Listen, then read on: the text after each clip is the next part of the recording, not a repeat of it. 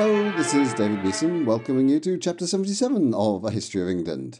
We're going to take a look together this week at what was a weird time for Britain, centred around the year 1797. We saw last time that the year ended badly for the country. The first coalition against France finally fell apart with the departure of Austria, leaving only Britain still fighting. The stock market fell drastically after French troops landed in Wales, as we saw last time, and the slide wasn't prevented even though the invasion itself was crushed quickly. There was a run on the banks, and reserves of gold, at a time when gold was used for most transactions, fell to dangerously low levels. That was all a bit paradoxical. You may remember that Pitt came to office in a very difficult, roundabout way, involving a lot of backstairs manoeuvres with the king. He'd had to endure months of governing with only minority support in the House of Commons, losing vote after vote before he could hold the general election that delivered him a majority. But at that time, everything had gone well with the economy, and he could bask in the glow of success. Since then, he'd built himself a comfortable majority and had then added to it. What politician, after all, is ever so satisfied with his grip on power that he doesn't want to secure it further? He'd attracted into his government some of the very Whigs he'd cheated of office back in the early days by those clever manoeuvres. Some of the more moderate Whigs had begun to lose patience with Charles James Fox, still leader of the Whigs in the opposition, who remained as keen as ever on the French Revolution and therefore firmly opposed to the war.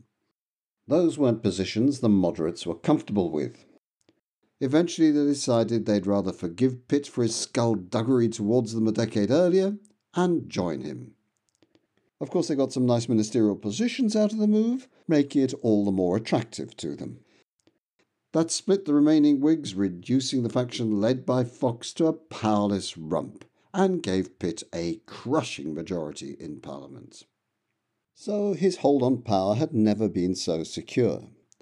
And yet now he faced terrible economic problems.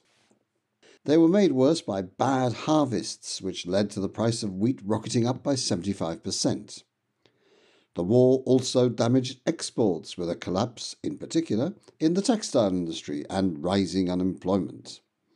In the summer of 1795, a mob invaded Downing Street and broke windows in Pitt's residence at number 10. At protest meetings, the cry went up Peace, bread, no Pitt, no George.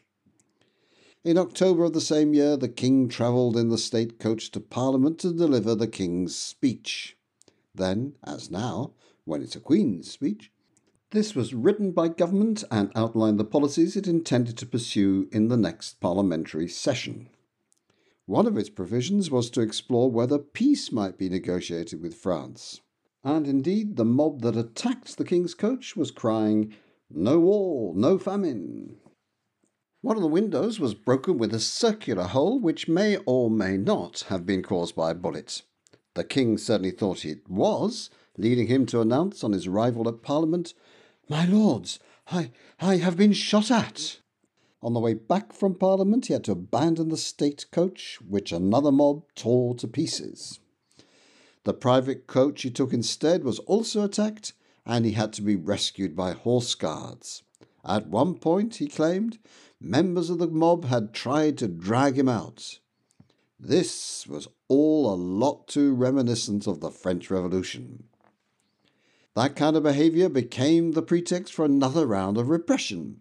Meetings of more than 50 people were banned. Sedition was redefined to include any call for changes to the government or the monarchy, except in Parliament. Protests or pamphlets outside Parliament were effectively forbidden. There was even worse trouble in Ireland. We know that Pitt's attempt to improve the economic position of the Irish had been wrecked by the intransigence of English business that didn't want to see competition from across the Irish Sea. Another attempt at Catholic emancipation to allow the majority of the Irish population at least to vote and run for office was defeated. As well as Catholic discontent, there were growing sectarian tensions as Protestants organised in orange lodges to protect their power and keep the Catholics subjected. London also feared that France might land troops in Ireland to support and encourage rebellion, opening a back door to Britain. Pitt sent troops in to put the rebellion down with violence, culminating in the death of its leader, Edward Fitzgerald, ironically, a cousin of Charles James Fox's. When the French also failed to arrive, Britain once more came out on top. The Orange Lodges had a field day of reprisals. The underlying problems, however, continued to fester, and Pitt's search for a solution would go on, as we shall see later. It occurs to me that you may feel I've been remiss in only talking about problems and not paying enough attention to the one area of the war where things had gone well for Britain.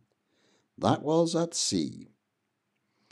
It started with a victory for Richard Howe, Lord Howe, another throwback to the War of American Independence. He'd commanded British naval forces in North America. He was also the brother of the less than impressive general there, William Howe. In what came to be known in Britain, though unsurprisingly not in France, as the glorious 1st of June, Admiral Howe engaged a French fleet in 1794 off the cape in northwestern France called Ushant in English. The British failed in their primary aim of preventing an American grain convoy reaching France, allowing the French to regard the outcome as a victory. On the other hand, the French had engaged 26 ships of the line, the biggest and most powerful naval vessels of the time. They lost seven of them, forcing them to return to port and allowing Britain to impose a naval blockade that would last for the rest of the war. Then, in February 1797, so in the weird year we're focusing on in this episode, the Spanish, who'd recently switched sides in the war, put to sea with a fleet including 25 ships of the line. The fear was that they might make a junction with the French. But Admiral John Jervis, with 10 ships of the line, supported by an up and coming Commodore called Horatio Nelson, with another five, met the Spanish at the Battle of Cape St. Vincent and defeated them comprehensively. At one point, Nelson led men from his own badly damaged ship onto the deck of a Spanish one, capturing it, and from there onto a second ship, which they captured too. The move came to be known, back in Britain, as Nelson's patent bridge for boarding enemy vessels. Like the French fleet after the glorious 1st of June, the Spanish had been badly mauled and crawled back to port with their morale broken.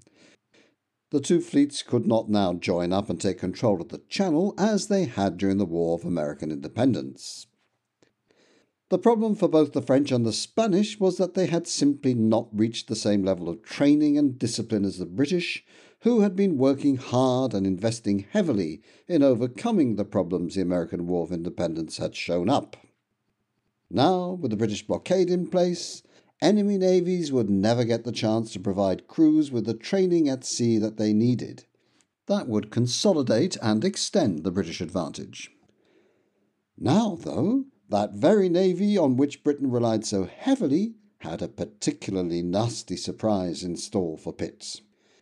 The Royal Navy may have been an effective fighting force, but it wasn't a nice place to be, especially if you weren't an officer. Pay hadn't been increased for a century, and it was a lot lower than in the merchant navy. Besides, it was paid only erratically. Food and living conditions aboard ships were lousy, and leave ashore was granted very meanly for fear of desertion. Discipline was harsh to the point of barbaric. Sailors could be flogged with a cat o' nine tails, a whip that ended with nine lengths of knotted cord designed to lacerate skin and flesh. To receive a dozen or two dozen strokes on a bare back was horrifically painful, but for offences the Navy regarded as serious, the sentence could be 500 or a thousand strokes, which was, in effect, a condemnation to death by torture. The actual death penalty by hanging was also available as a punishment. On the 16th of April 1797, the sailors of the fleet at anchor in Spithead, the assembly point for ships from the great military port of Portsmouth, refused the order to put to sea. It was the start of the event that has come down to us in the annals of Royal Navy history as the Spithead Mutiny.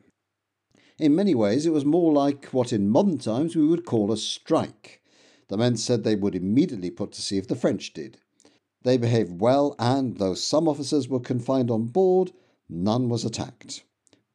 The government decided that the best policy was to give way on their demands for better pay, better medical care, better rations, and more leave, and it looked as though all was well. But then the government took its eye off the ball. Two weeks later, it had done nothing to implement the agreement. The men mutinied again, and this time were joined by the fleet at the Nore in the Thames estuary. Here the mutiny took a more political turn, with the radicals seizing the leadership. Admiral Howe, still the men's favourite commander, hurried to Portsmouth and was able to quieten things there with promises that there would be no further delay in implementing the new conditions, which this time the government ensured there wasn't. The Nore took longer, but sailors began to drift away from the mutiny as its leaders tried to push it in a more political direction. In the end, the authorities only had to put down a small number of holdouts, hanging their leaders. Order had been restored in the Royal Navy. Indeed, soon after, when the Dutch fleet put to sea to attack Britain, it was ships manned by former mutineers that inflicted a devastating defeat on it at what came to be known as the Battle of Camperdown. Now all three of the French, Spanish, and Dutch fleets, the only ones capable of rivaling Britain at sea, had been knocked out. Time for a small ironic digression.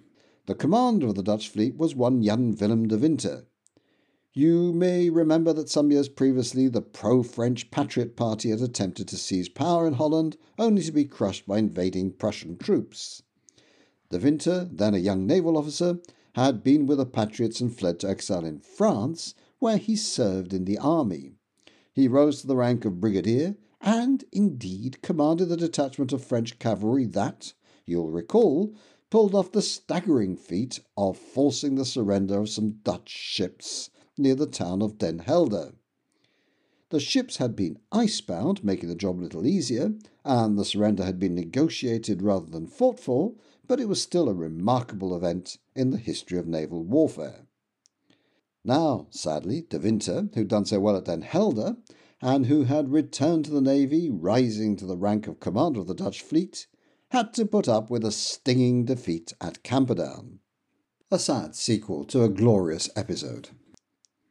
The defeats of the French, Spanish, and Dutch fleets meant that while French forces were running rampant across Europe on land, as soon as they ventured out into the salt water far enough to wet their saddle girths, they reached the end of their power.